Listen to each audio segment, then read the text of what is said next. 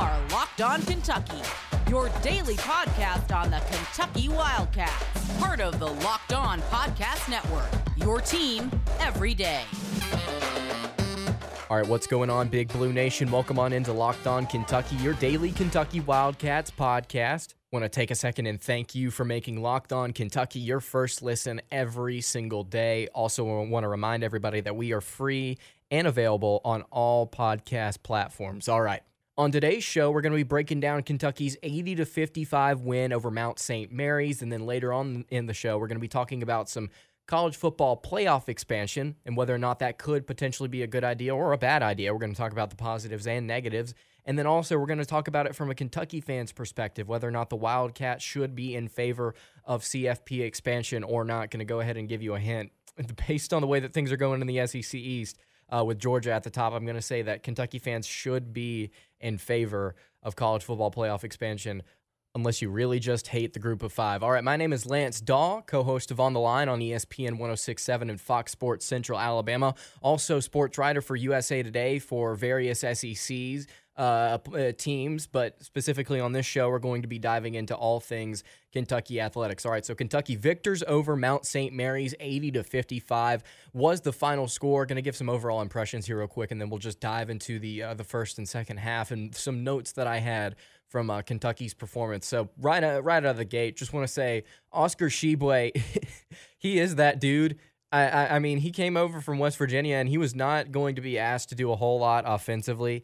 Uh, but he has certainly uh, come along just fine over the course of these uh, first three games. Tshiebwe had 24 points, shot 11 of 14 from the floor, had 16 rebounds, an assist, a steal, three blocks, uh, only two turnovers on the day. Really solid outing from Tshiebwe. He was all over the place, and this is kind of the way that I thought this game would go. I mean, we were sitting here saying that that Mount St. Mary's was inefficient. They were uh, they were very they were they were a very slow paced team, and they didn't shoot a lot of threes. And so Kentucky was going to be able to take advantage, and a lot of it stemmed from their athleticism. And we were right on that. We were right. Oscar Tshiebwe, again, 24 points, 16 rebounds, 11 of 14 from the floor. If you watch this game, I mean, it was just figuring out different ways to get him the ball. It was just almost every single possession. Okay, how do we figure out how to get the ball in the hands of Tshiebwe down low and just let him go to work? You saw early on you saw his his mid range game working, which is something that we've not gotten to see so far this season. He was pulling up from the free throw line. I believe he hit three uh, three in a row, not three in a row consecutively, consecutively on back to back to back trips, but whenever he, whenever you got a, a, chance to shoot the ball, I believe he was hitting like three. He, I know he hit three in the first half, and he might have hit one in the second, but he's really expanding his role on this team offensively, and it was really impressive to watch. Okay, Sahvir, Severe Wheeler, I think, was the other guy we got to talk about real quick before we dive into well, what I saw from the first half.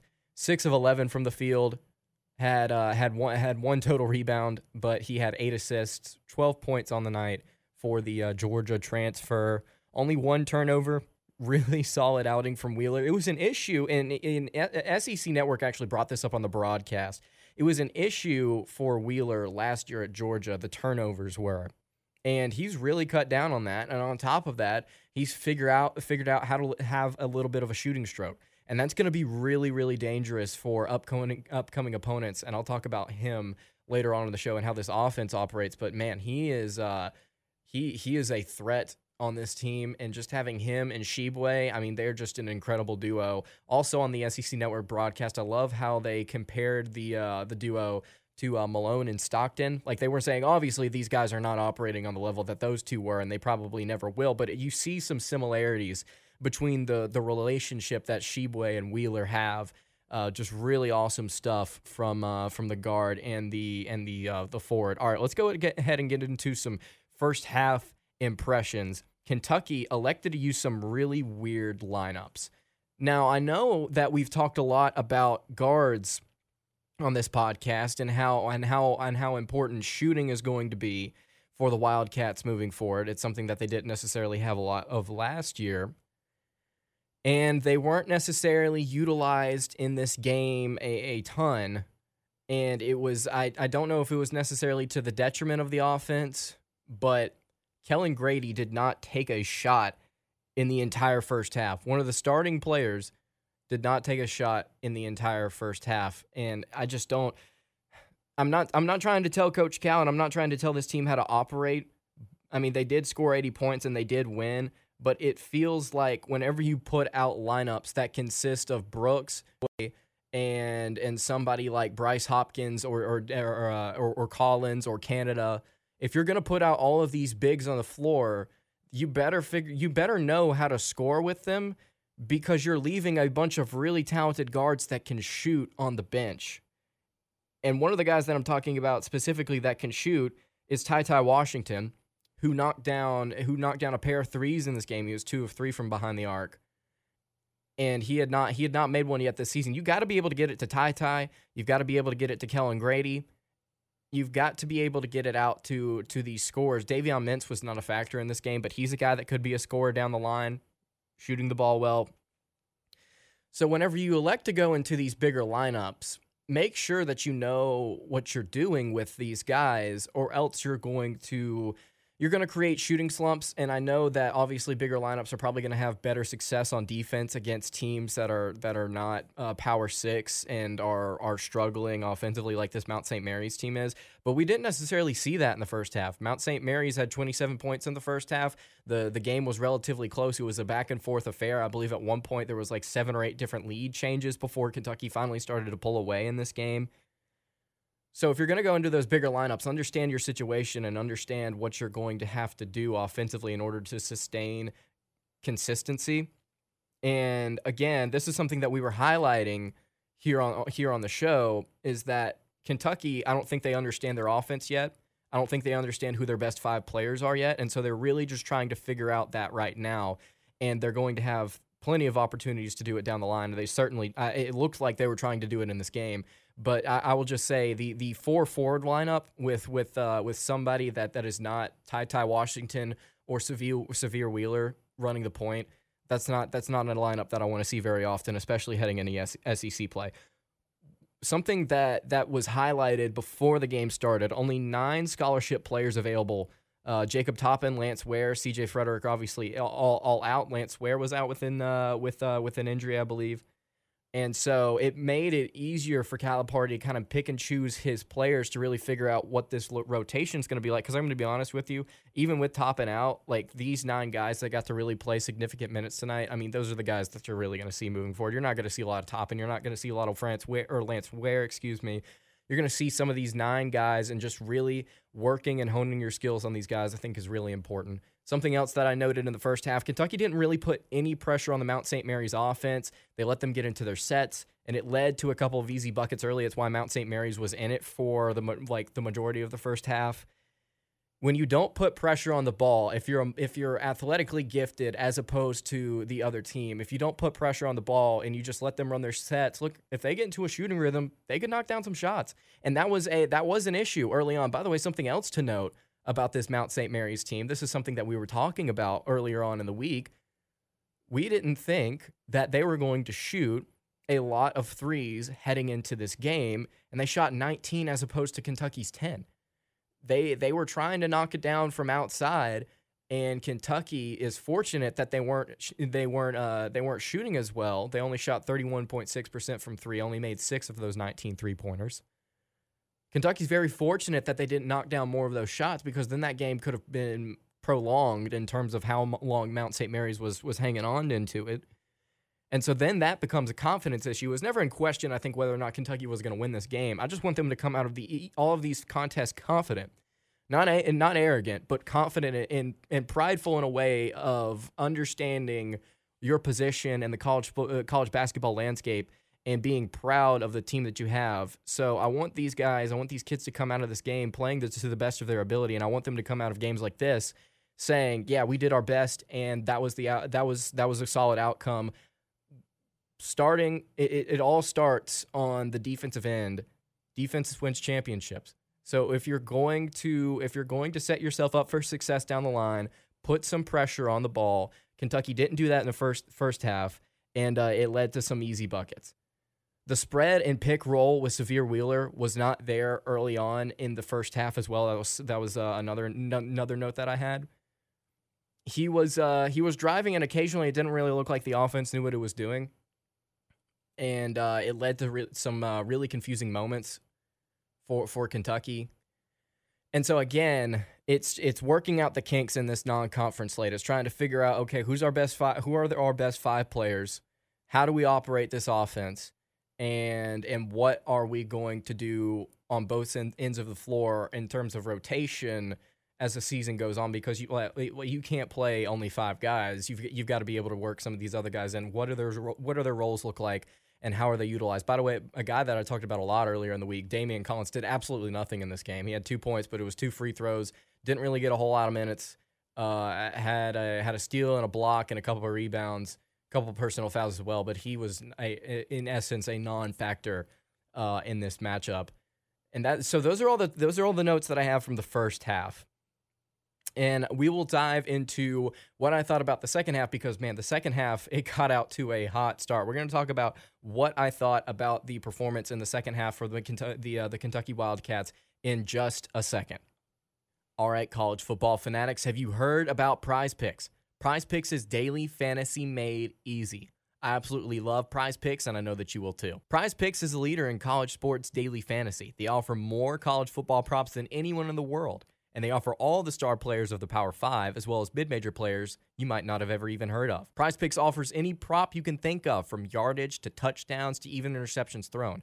And any user that makes a deposit using their promo code locked on will receive a 100% instant deposit match up to $100. Again, just be sure to use promo code locked on. You can pick two to five players and an over under on their projections, and you can win up to 10 times on any entry. It's just you versus the projected numbers. It's that simple. Prize Picks allows mixed sport entries. So, for instance, you can take the over on LeBron James and the points that he scores, combined with the under on Patrick Mahomes and his passing yards in the exact same entry. Use the award winning app on both the App Store and Google Play. Entries can be made in literally 60 seconds or less, guys. It's that simple. Prize Picks is safe and offers fast withdrawals, so don't hesitate. Check out Prize Picks and use promo code LOCKED ON or go to your App Store and download the app today. Prize Picks, daily fantasy made easy. All right, so second half impressions. Obviously, at the break, it was 27 to 38 in favor of the Wildcats. It had kind of been a back and forth affair early, and Kentucky was really just trying to stick in it. They were shooting 28.6% from three, but 56.7% from the floor at halftime. 13 rebounds to 19 in Kentucky's favor. They had already created six turnovers and they had gotten eight points off of those turnovers. Had a couple of fast break moments that were that were nice to see, and in the second half, immediately from the jump, something that they weren't doing in the first half, they immediately started putting pressure on Mount St. Mary's in their in their half court, and it was really nice to see. It created some turnovers. Mount St. Mary's had 16 on the day. And it led to some easy looks on the other end, led to a quick Mount St. Mary's timeout, and it felt like, okay, this game has already gotten out of hand it was it was it was at that moment early on whenever Kentucky got out to a 4-0 lead in the second half it's like okay that's it. Guarding Wheeler when he goes downhill is really really tough is another note that I had from this from this game. There's too many options whenever he he is trying to go downhill especially on the left side as that is his natural hand.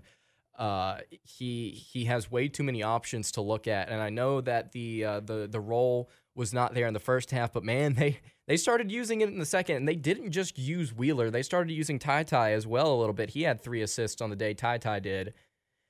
And so whenever you've got Wheeler moving downhill, he is a threat to score, as he proved a couple different times on different layups in this game. He's got Oscar Tshiebwe either trailing him or running alongside him, or sitting there waiting in the paint on the receiving end of a dish.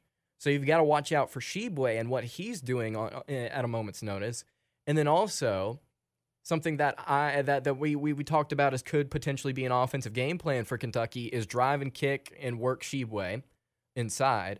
And so it opened up in the second half where Kellan Grady was open for a couple threes. He was three of five on the day, two of three from downtown, only eight points.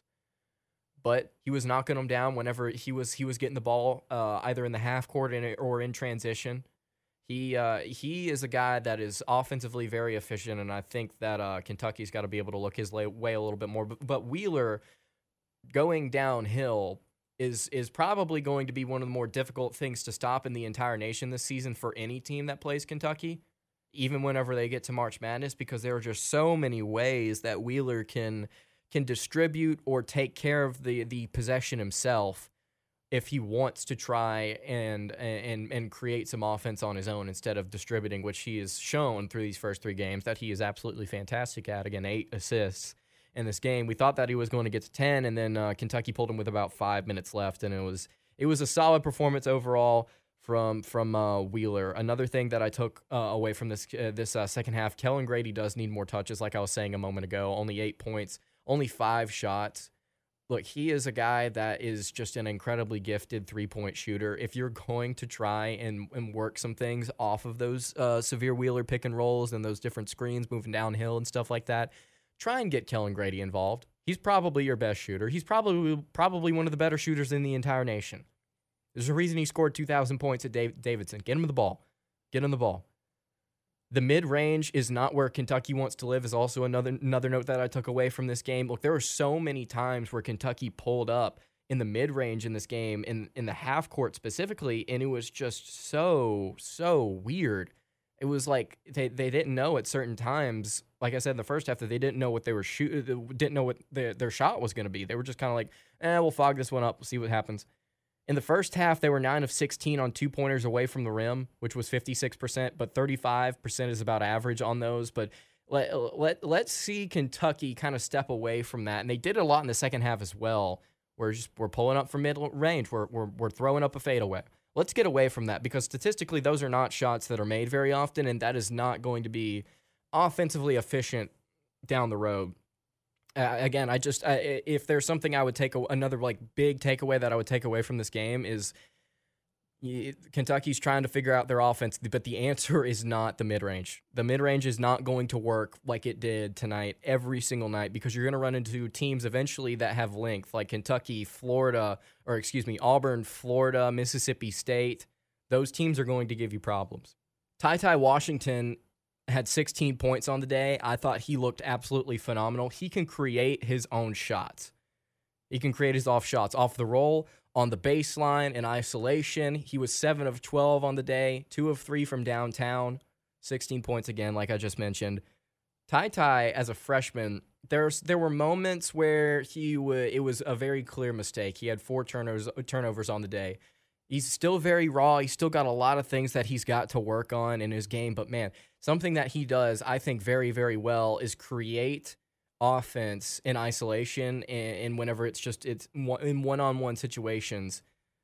And I think that he's going to be a very valuable piece uh, of this team uh, down the line. I think he's going to be a very key contributor, very much so a key contributor whenever uh, Kentucky gets to March, if they do get to March, which I hope they do. There was a slump at this at some point in the second half where Kentucky didn't look like they knew what they wanted to do on offense. I've touched on this a couple times already, but there were moments where it was just like they would get into a possession, didn't look like they were running anything. It looked like a motion offense out of out of something out of high school, where it's just like everybody's on everybody's just motioning to different places. There's not any really set things that Kentucky's trying to do right now.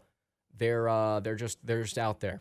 And they tried to figure out what they were doing late in possessions, and sometimes it didn't work and it really didn't work for for for a, a, few minutes there in the second half. Between the 11 minute mark and the four minute mark in the second half, Kentucky only scored four points. Now, my final score prediction for this game was 89 to 54, and I thought that they were not going to slow down in the second half and over the course of what seven minutes score four points. Yeah, then that you know no, that's not going to cut it moving forward. That was a that was a really disappointing stretch where Kentucky was just turning the ball over or taking really bad shots it was it was just a, a seven minute seven or eight minute stretch where it's just like Kentucky, what are what are you doing, man? What are you doing? Like, it, just slow things down. Let's get back into our sets. Let's work the ball around like we were doing in the first half, and we'll be okay. They really seemed rushed in, in the final few minutes of of this uh, of this game. Did not like what I saw uh, on the offensive side of the ball uh, between that 11 and 4 minute mark. That was uh, that was my final takeaway from uh, from from this second half is Kentucky has got to find a way to sustain offense because again, I keep talking about what's going to be happening down the line. SEC play, I'm going to continue to harp on it until it gets here is going to be SEC play is going to be incredibly brutal. And I do not think that Kentucky is going to be able to survive if they are doing things like consistently taking mid-range shots that are statistically not going to go down as often as they have been so far.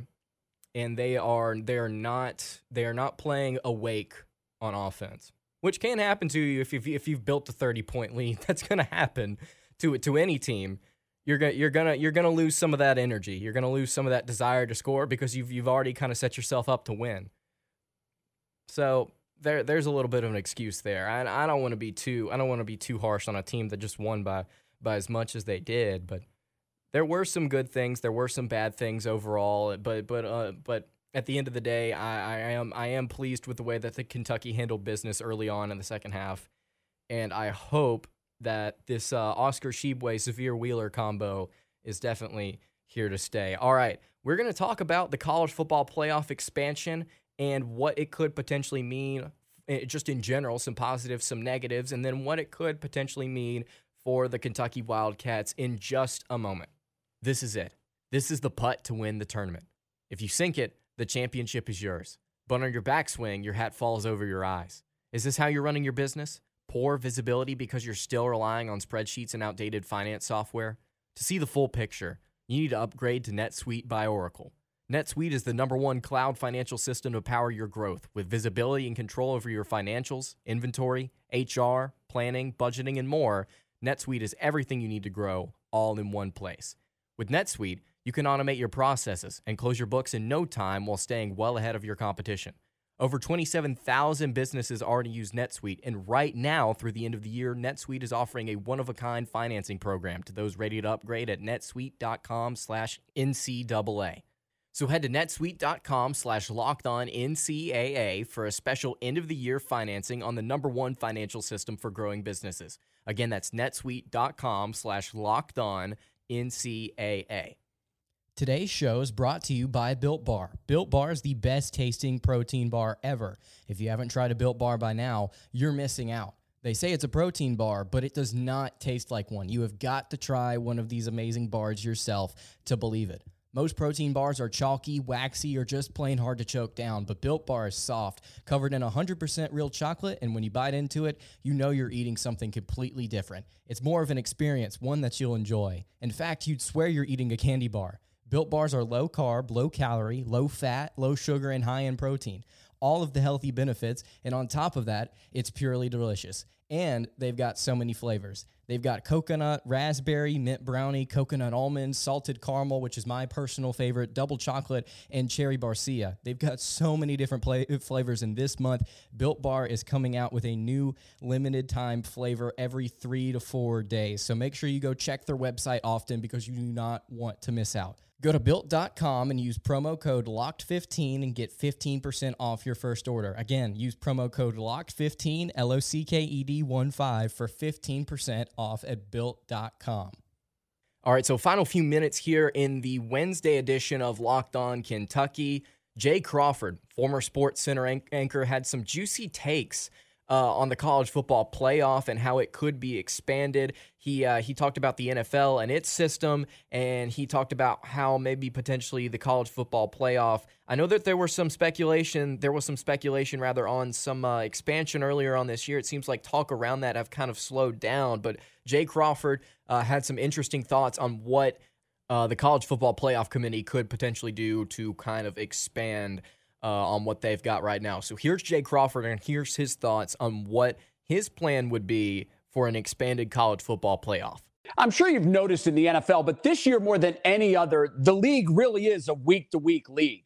We saw that when the Jags beat the Bills, then the Ravens beat the Dolphins. There's been dozens of NFL shockers this year. I bring this up not to complain, just to make a point. Somehow, on any given Sunday, the bottom of the league can stand up and punch the top of the league in the mouth. And I think that's a good thing. That's the way it's supposed to be. And I guarantee you that will make for a great December and January. The teams we thought two weeks ago were the powerhouses Arizona, Baltimore, the Bills, all of those teams, they've suffered WTF losses in the last two weeks.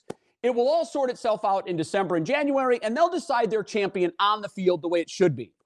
Compare that to the absolute absurdity of Division 1 college football where they have four times the number of teams, but only four of those teams will make the playoffs and those will be decided by humans. So let's recap 32 NFL teams, almost half the league, 14, will make the playoffs and they'll play it out on the field. In Division 1 FBS, there's 129 teams, and four of those selected by humans with undoubted bias will get a chance to play in the playoffs. You'll have three games. And by the way, those three games won't begin until three weeks after the regular season. That is absurd. I have a solution. There's 11 conferences in FBS football. Win your conference championship game, you get an automatic bid to a 16 team tournament. There's five at large bids. That would make the case for the teams that are powerhouses that had a great regular season but somehow lost in their conference championship game. You get 16 teams, you throw them into a tournament, you can play it and end the season at the same time because you don't take three weeks off before you start your playoffs. It's really quite simple, and it's about time we get that done. That's my take. I'm Jay Crawford. All right, so what Jay was essentially saying there, I'll just reiterate what he what he what he had to say there is you get you get every single Division 1 conference, like he said there are 11 of them, and the winner of that conference gets gets an auto bid. There are 5 spots left in a 16 team playoff. And then at that point, it's just deciding, I guess, between like ranking, college football playoff rankings and different things like that. And here's why I think that might be fun and might not be fun at the same time. First of all, I think one of the things that comes to mind for me immediately as a positive is revenue. So if you're going to have so many different playoff games, obviously it's uh, it's going to be a lot of revenue. I think as opposed to what's going on under the current system, which would be awesome. You also have to factor in like different TV deals and and where where games will be played and different things like that. I think a negative on the flip side of that exact same argument is the fact that bowls if you if you elect to make if you elect to make playoff spots bowls will that mean will that mean that there are you have to make more bowls and, and invest money into that so that these these teams that get the six wins that don't make the playoff or or anything like that that you, you have those extra spots for those teams? Or do you just say oh well we have all these different bowl sites now that are that are college football playoff places exclusively and so essentially what you're doing is just cutting out all those extra bowls. And if you make six win, if you get six wins, you're not necessarily guaranteed to make a bowl game, which could be which could be crucial for uh, a, the end of a season for a coach in the group of five or different things like that, or even in the Power Five. It's also a little bit of a boost of revenue at the end there. You could just be essentially telling those teams that get the six wins and don't make it, it's like, eh, tough, tough break. So that could be an issue there. And then another issue I could think of is if you're asking these kids to play these extra three or four games, if they do get to make it to that point in a uh, in the 16 team playoff system, there's a lot more room for injury, and that is something that I think could scare a lot of people away. But me personally, I would be willing to try and take a shot at this because honestly, it's I'm I'm all for I'm all for parity in college football, and man, does it feel like we've gotten a lot of parity so far this season? As a as a uh, as a Kentucky fan I think that if Stoops is going to continue to, to bring in eight, nine, ten win seasons, it's going to give Kentucky a shot to be one of those those those extra those extra five teams that gets into a playoff system like six like that's a sixteen team uh, system. So I'm for it. I think that the overall there are too many positives to to to say no to. And as a as a fan of a team that could be potentially on the outside looking in of even a even like an eight team playoff, I say yeah. I say yeah. Let's let's see if we can get uh, some of these uh, some of these some of these larger college football playoff uh, ideas. Let's see if we can get these expansion talks going, so we can get some more parity in the sport. And I know that a lot of people out there, and I was one of these people earlier on this season, whenever these discussions were happening, I was one of the people that was saying teams like Cincinnati, teams like UCF, they're never going to get into the college football playoff because they don't recruit to the level of these other schools. They don't have the prowess of these other schools. They don't have the name of these other schools. And frank, quite frankly, even when they do try and schedule some of these schools, they don't look great against them. And you look at Cincinnati's schedule so far this season. I mean, they beat Notre Dame. And Notre Dame, if you've watched them at season, they're not a college football playoff caliber team. But it is, you did schedule Notre Dame. You did beat them on the road. That's a good win for Cincinnati. I give them credit. That is a good, solid win. You tried to schedule Indiana, who people thought were going to be good this season. That was made, I believe, years ago. But I mean, it, it would have potentially worked out great if Indiana had actually decided to, to show up this year. But they're like what two and seven, two and eight now. So that win was was was worthless. And then you look at as, as uh, conference play has gone on for Cincinnati. I mean, they played Tulsa, I believe, on College Game Day, and it literally took a goal line stand at the end of the game for for for Cincinnati to beat three and five Tulsa. So I, after seeing during the four, five, six years of this college football playoff system, it makes it hard to believe that a group of five school is ever going to get in over a Power Five conference champion, even a team like like uh, like Oregon or USC or somebody from the Pac-12, because they don't play as difficult of a schedule, and quite frankly, I don't think any power or group of five school, excuse me, has looked as good as some of the other Power Five options and even Power Five schools like TCU in 2014 are getting left out. So I think expansion is a good idea. And I think at the end of the day, even if you're matching up like a Bowling Green, if they win the MAC or something like that, with like a uh, Ohio State or something something crazy like that, look, on paper, you're going to say these teams are going to get blown out, and it's just an opportunity for these teams, these better teams like Ohio State that have earned the right to play in these in, in this playoff. It's just giving them an opportunity to lose their quarterback to a random injury or something like that. So I, I, think that that's that's an issue. But uh, on the same side, it's like, wouldn't it be cool if we got to see Bowling Green beat Ohio State in the postseason? That'd be pretty neat. I'm all for parity in college football. So this is just an outlet to do that and I definitely think that uh, I definitely think that there should be more conversation surrounding what Jay Crawford was just talking about there.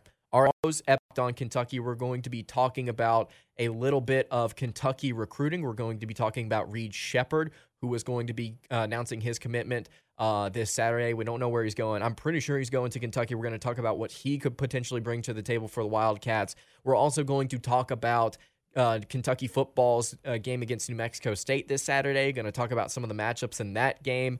All that and more coming up on tomorrow's edition of Locked On Kentucky. Look, if you haven't subscribed to the podcast already, be sure to subscribe. Follow this podcast right now on your favorite podcast app, and you'll get the latest episode of Locked On Kentucky as soon as it's available each and every day. You can follow me on Twitter at DawPound. You can follow the show on Twitter at Locked On UK. Again, we'll see you all tomorrow. Go Wildcats.